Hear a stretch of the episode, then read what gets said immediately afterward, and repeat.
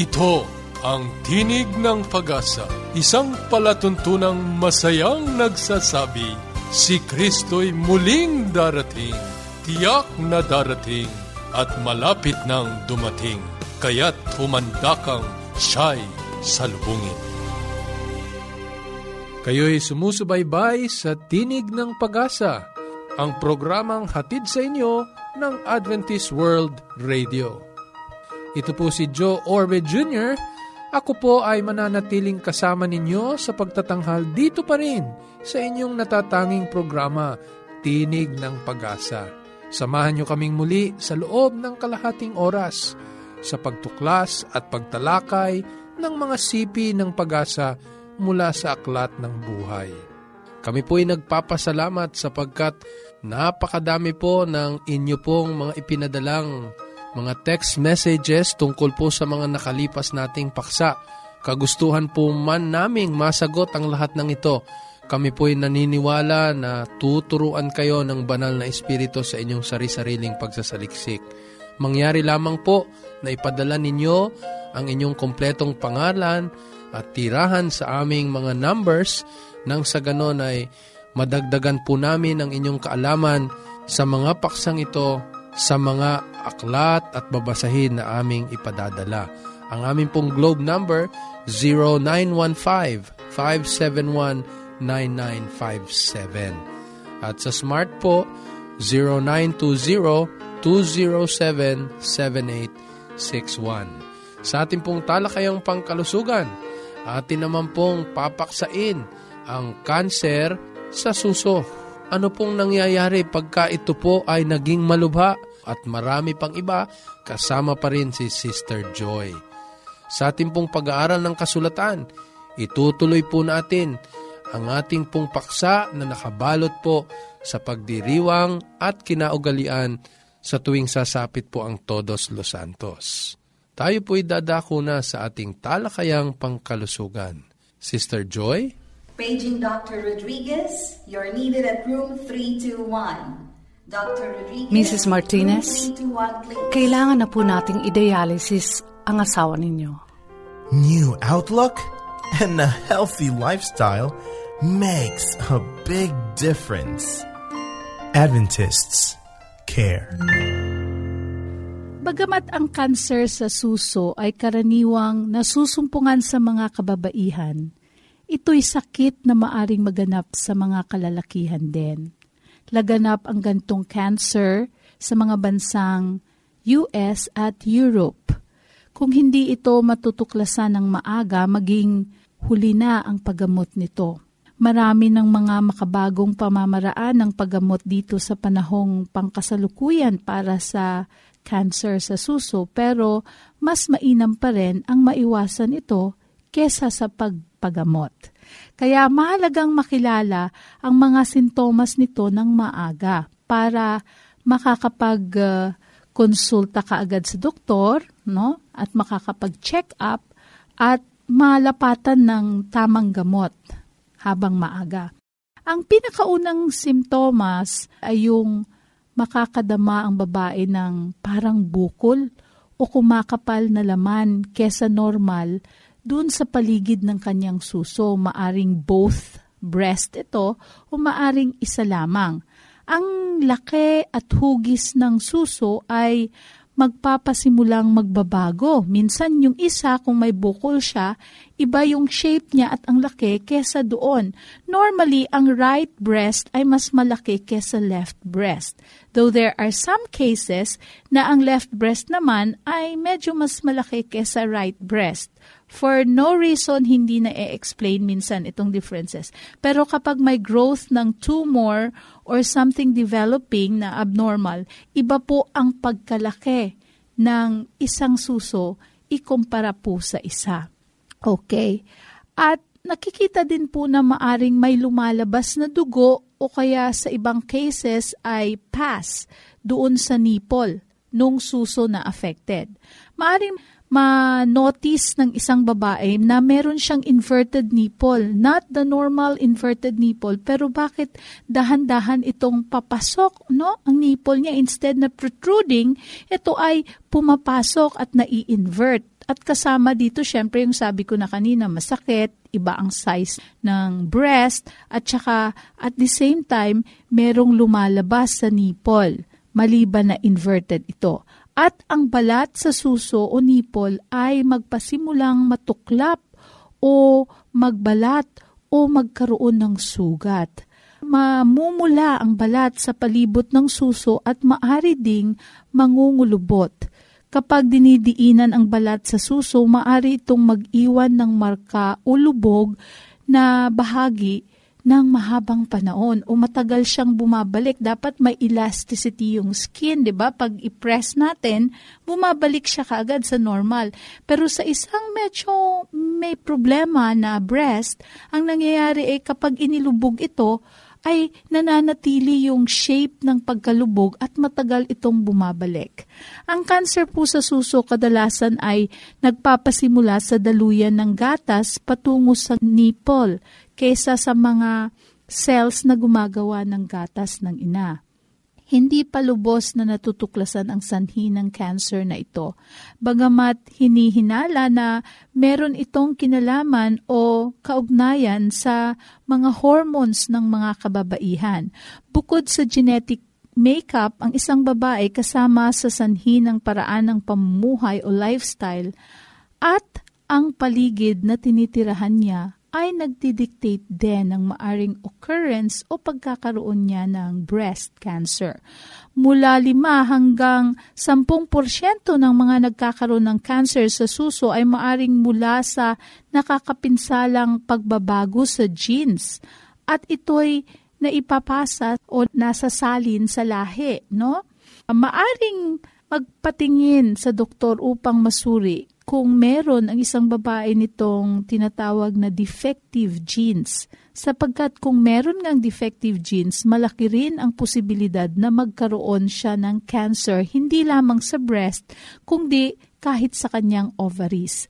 Narito ang ilang risk factors na dapat natin malaman at mabantayan sa ating checklist against breast cancer. Unang-una sa lahat, mga umiidad mula sa 60 at pataas ang occurrence nito. Pangalawa, mga nalantad sa radiation nung sila'y mga bata pa lamang.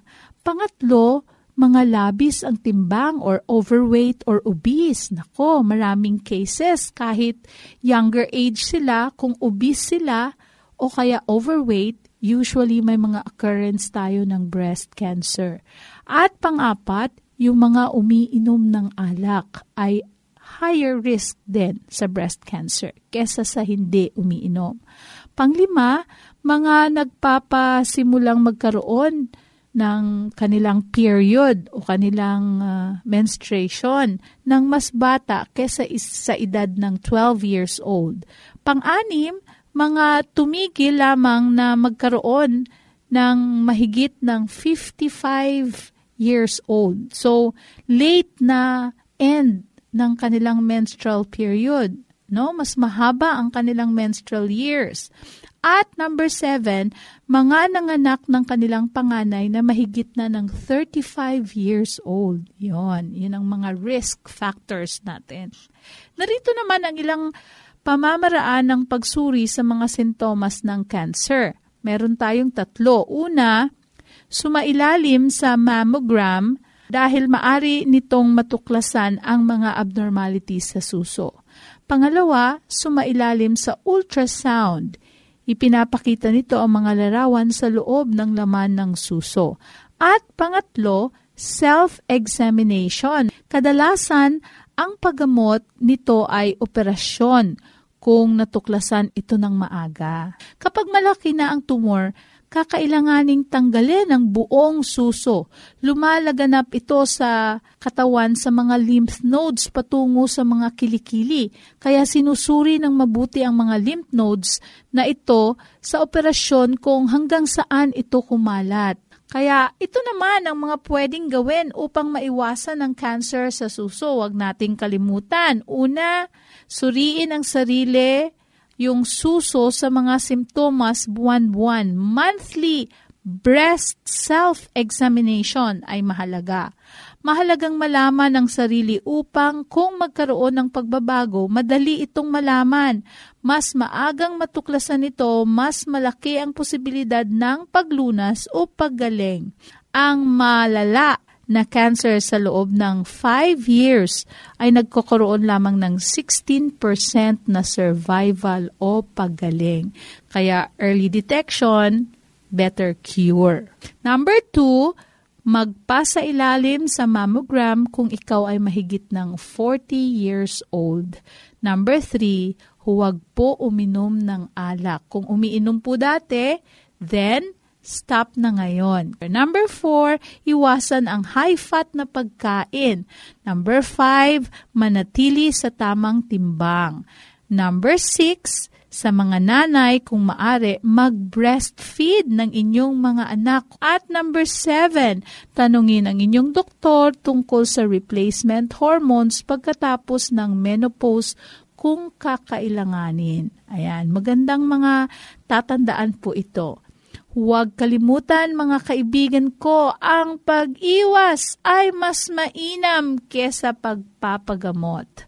Kaya kung meron po kayong mga katanungan, i-text ninyo sa Globe number natin 0915-571-9957 o di kaya sa smart number natin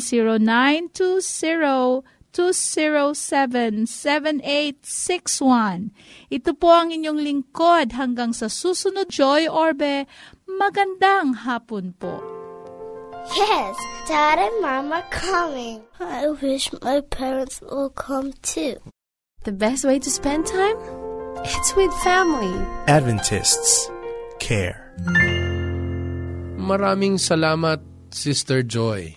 Itutuloy po natin ang ating pag-aaral tungkol po dito sa Todos Los Santos at ang ating mga kinaugalian at pagdiriwang sa tuwing sumasapit ang araw na ito. Nung nakalipas po nating pag-aaral, nakasama po natin ang isang kaibigan na nagpahayag ng kanilang mga kinagawian noong paman bago pa man nila tinanggap ng lubusan ng ating Panginoong Hesus sa pananampalatayang itinuturo ng Biblia. Naidiin po natin sa nakalipas po nating pag-aaral na wala pong multo pagkatapos na ang tao ay mamatay na ito ay palutang-lutang at maaring magparamdam o di kay maghiganti sa maaring mga pumatay o di kay nagpahirap sa kanya. Na po, lihis sa itinuturo ng Biblia ang ganitong mga kaisipan sapagkat sa pasimula pa man ng lalangin ng Diyos ang tao, ito po ay sinangkapan lamang ng dalawang bahagi ng ating Panginoon. Ang una ay yaong pong hinubog na katawan ng tao mula sa alabok ng lupa at ang ikalawa ay ang hininga ng buhay na inihinga ng Diyos sa butas ng ilong ng tao. Pagkatapos na ito, ito'y nabuhay at tinawag itong kaluluwang may buhay. Pagka namatay ang tao, ito pong dalawang sangkap na ito ay babalik sa kanilang pinagmulan. Yaong pong katawan na mula sa alabok ng lupa, babalik sa alabok ng lupa. At yaong diwa o espiritu na siya rin namang hininga ng buhay na mula sa Diyos ay babalik din sa kanyang pinagmulan ang ating Panginoong Diyos. Sa makatwid, ang taong patay mananatili sa libingan. Hanggang sa pagbabalik ng Diyos, tatawagin sila sa tinig ng ating Panginoong Diyos. Silang mga nangamatay kay Kristo Jesus, mga bubuhay muli sa buhay na walang hanggan. At sila namang namatay na masama ay mabubuhay na maguli sa paghatol ng ating Panginoon. Kaya kung susuriin natin ang kasulatan, wala po tayong mababasa na pagka ang tao'y mabuti ay antimano didiretso sa langit. O di kaya kung siya'y masama, ay mauuwi siya sa purgatorio o di kaya ay sa impyerno. Wala pong lahat ng mga bagay na ito sa itinuturo ng kasulatan. Mga kaibigan, itutuloy po natin ang ganitong pag-aaral. Nagwakas po tayo nung nakalipas na nagsasabi na may pangako ang Panginoon na bagamat ang tao ay mamatay, kung siya ay sumampalataya sa Panginoon at siya ay namatay sa ating Panginoong Heso Kristo, siya'y bubuhayin na maguli sasalubong siya sa Panginoon kasama ng mga nanatiling buhay sa pagbabalik ng Panginoon. Ang mga nangamatay kay Kristo ay magmamana ng buhay na walang hanggan. Pero saan nga ba nagmula itong kasinungalingan na ito na pinaniwalaan ng napakaraming mga tao sa buong sanlibutan? Kaya nga eh, sa maraming mga mangangalakal, ginawa na ring paraan ng pangangalakal itong Todos Los Santos kung ano-anong mga ipinagbibili na mayroong kinalaman sa pagdiriwang o mga kaugalian sa tuwing sumasapit ang araw na ito. Pero sa totoo, eh, hindi mo makikita sa Biblia. Lahat pong ito ay kasinungalingan. Saan po nagmula ang kasinungalingang ito? Ang sabi po ng Biblia, kung handa na po kayo, maaari nyo pong isulat ang mga talata sa Henesis Kapitulo 3, ang talata po ay 4. Sa tagpo ng ahas at ng babaeng si Eva, ganito po ang sinabi. At sinabi ng ahas sa babae, tunay na hindi kayo mamamatay. Alam nyo kasi, nang lalangin ng Diyos ang tao, isa lamang ang ibinili ng ating Panginoong Diyos eh. Sa lahat ng mga punong kahoy, kayo'y makakain Huwag lamang itong punong kahoy na ito ng pagkaalam ng mabuti at ng masama. Isa kabila nito, sinuway ng babae ang tagubili ng ating Panginoon. At nang kanyang makatagpo ang ahas sa punong kahoy na iyon na hindi pinahihintulot ng Panginoong Diyos na kanin, sinabi nitong ahas, tunay na hindi kayo mamamatay. Nang sabi ng Panginoon na sa oras na ito'y suwayin ninyo, kayo'y mamamatay, ang kasinungalingan ng Diablo ay hindi kayo mamamatay. Kaya nga nung kagatin ng babae ang prutas ng punong kahoy na ito at nakita niyang hindi siya namatay, inakala niya na ang kasinungalingang ito ay katotohanang ikinubli ng Diyos sa kanila. Sino po itong ahas na ito na nagsabi sa babae ng kasinungalingan na ito na hindi kayo mamamatay? E babalikan niyo po ang Apokalipsis Kapitulo 12, ang talata ay 9, ang sabi po doon eh, at inihagis ang malaking dragon, ang matandang ahas, ang tinatawag na Diablo at Satanas. Siya ang dumadaya sa buong sanlibutan at siya'y inihagi sa lupa. Kaya ang nangusap kay Eva na hindi mamamatay ang kasinungalingan na isinabi ng ahas na ito ay nagmula kay Satanas sapagkat siya mismo ang pangunahing nagsinungaling. Ang sabi ng Panginoong Diyos, pagka kayo'y sumuway, sa oras na kanin ninyo ang prutas ng ipinagbabawal na punang kahoy na hipuin o galawin, e kayo'y mamamatay. Pero anong sabi ng Diablo? Hindi kayo mamamatay. Kaya't ang paniniwala na ang tao pagka namatay ay merong ikatlong sangkap na hindi mamamatay at palutang-lutang na kung saan naisin at may kakayanang maghiganti o may kakayanang magparamdam o may kakayanang magmulto. Ikasinungalingan na nagmumula sa Diablo at ito'y kailanman hindi nagmula sa ating Panginoong Diyos. Eh, kung tutuusin, eh bakit nga nagsinungaling ang Diablo kay Eva tungkol sa bagay na ito? Bakit hindi sa ibang bagay? Bakit doon sa kamatayan, pinili ng Diablo na magsinungaling at ikubli sa mga mata ng ating unang mga magulang? Ang sagot, sapagkat ito ang saligang haligi ng kaharian ni Satanas. Nais niya na higitan ang Panginoong Diyos. Nais niya na ang tao ay sumuway sa Panginoong Diyos upang hindi niya isipin na ang kasalanan ay ikamamatay, pinili niyang magsinungaling at sabihin sa tao na kahit na sila'y sumuway at magkasala sa Diyos, hindi sila mamamatay. Kaya kahit saan tayo dumako sa banal na kasulatan, makakasumpong kayo ng maraming mga halimbawa na kung saan ay ipinakita ng Diablo ni Satanas ang ganitong paniniwala o kasinungalingan na ang tao'y hindi mamamatay.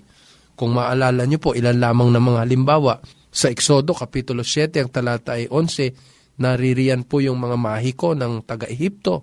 Pagkatapos sa 1 Samuel, Kapitulo 28, mababasa nyo dyan yung pakikipag-usap sa patay. No?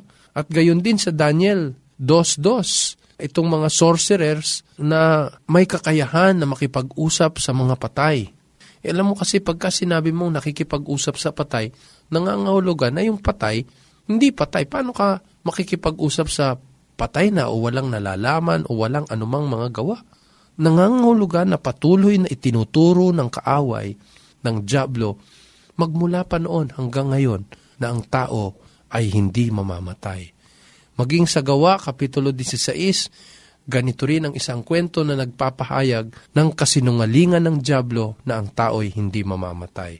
Ito lamang po'y nagpapaalala sa atin ng isang babala na kinakailangang ating bantayan sapagkat kung papaano na ito'y ginamit noon ay gagamitin din ng kaaway sa huling kapanahunan.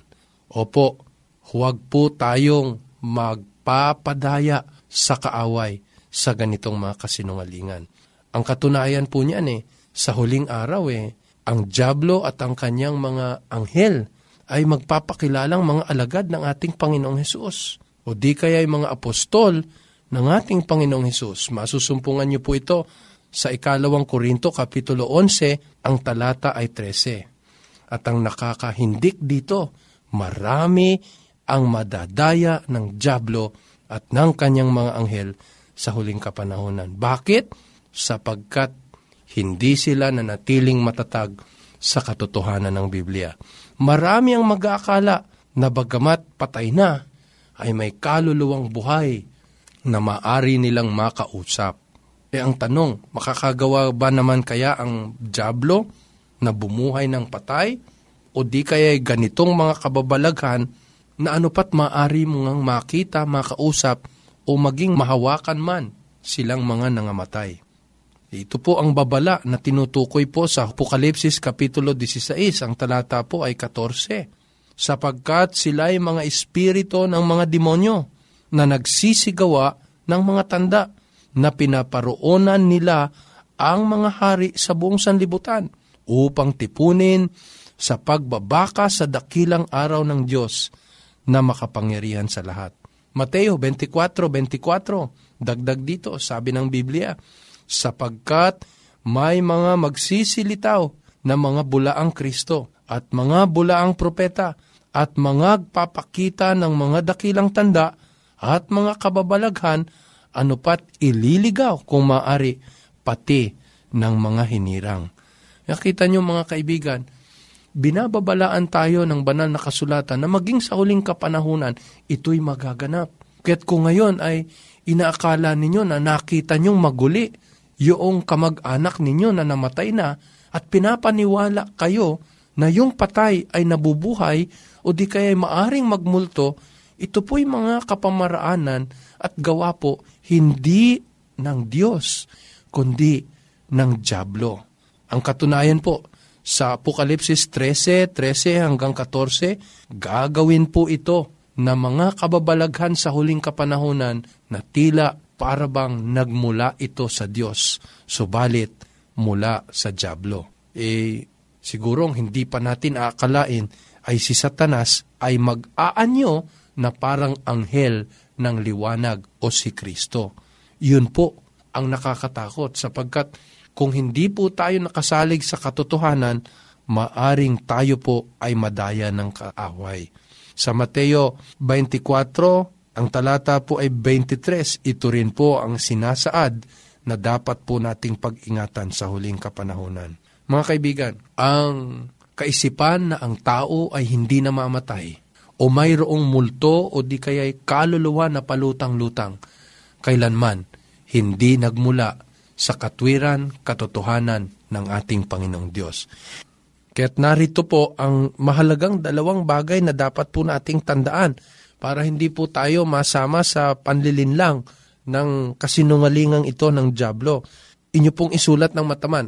Gawa, Kapitulo 17, ang talata po ay 11. Ganito pong sabi, Ngayon, lalong naging mararangal ang mga ito kaysa mga taga Tesalonika sapagkat tinanggap nila ang salita ng buong pagsisikap at nagsisiyasat sa araw-araw ng mga kasulatan kung tunay nga ang mga bagay na ito. Kaya para hindi po tayo mapasama sa mga malilinlang nitong kasinungalingan na ang tao ay hindi mamamatay bagamat patay ay mananatiling buhay o may kaluluwa no? Na ikatlong sangkap na hindi namamatay ikinakailangan siyasatin natin ang may buong pagsisikap ang kasulatan araw-araw sapagkat napakadaya po ng kaaway kung hindi po natin magiging saligan ang kasulatan, ang Biblia, wala po tayong magiging pananggalang sa kasinungalingan ng kaaway. Ikalawa, Isayas Kapitulo 8, ang talata ay 20, sa kautusan at sa patotoo, kung hindi sila magsalita ng ayon sa salitang ito, tunay na walang umaga sa kanila. Ikalawa po, sisiyasatin natin ang mga sinasabi. Kasi minsan ikinakala natin ang kasinungalingan ay yung hayagang kabaliktaran ng katotohanan. Hindi po. Kadalasan, ang mga kasinungalingan na ito ay yung may sangkap ng katotohanan at dinadagdagan ng kasinungalingan. Na kadalasan hindi natin natutukoy at tayo po ay nadadaya. Ulitin ko po, siyasatin natin ang kasulatan ng may pagsisikap, ating tanggapin ang salita ng Diyos ng buong puso at ang kanyang mga kasulatan ay atin pong maging sanggalan ng katotohanan.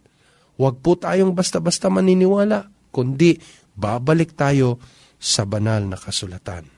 Sana'y nakinabang po kayo sa ginawa po nating pag-aaral sa mga paksang nakapaligid sa Todos Los Santos o Araw ng mga Patay. Sana po'y ganapin nyo ito ng may buong pagkilala sa katotohanan ng banal na kasulatan. Sundan niyo po kaming muli sa dati pa rin pong himpilan at oras at araw. Nice din po naming marinig ang inyo pong mga tanong at ang inyong mga kuro-kuro. Maari po kayong mag-text sa aming pong globe number 0915-571-9957. Ulitin ko po, 0915-571-9957. At sa smart, 0920-207-7861.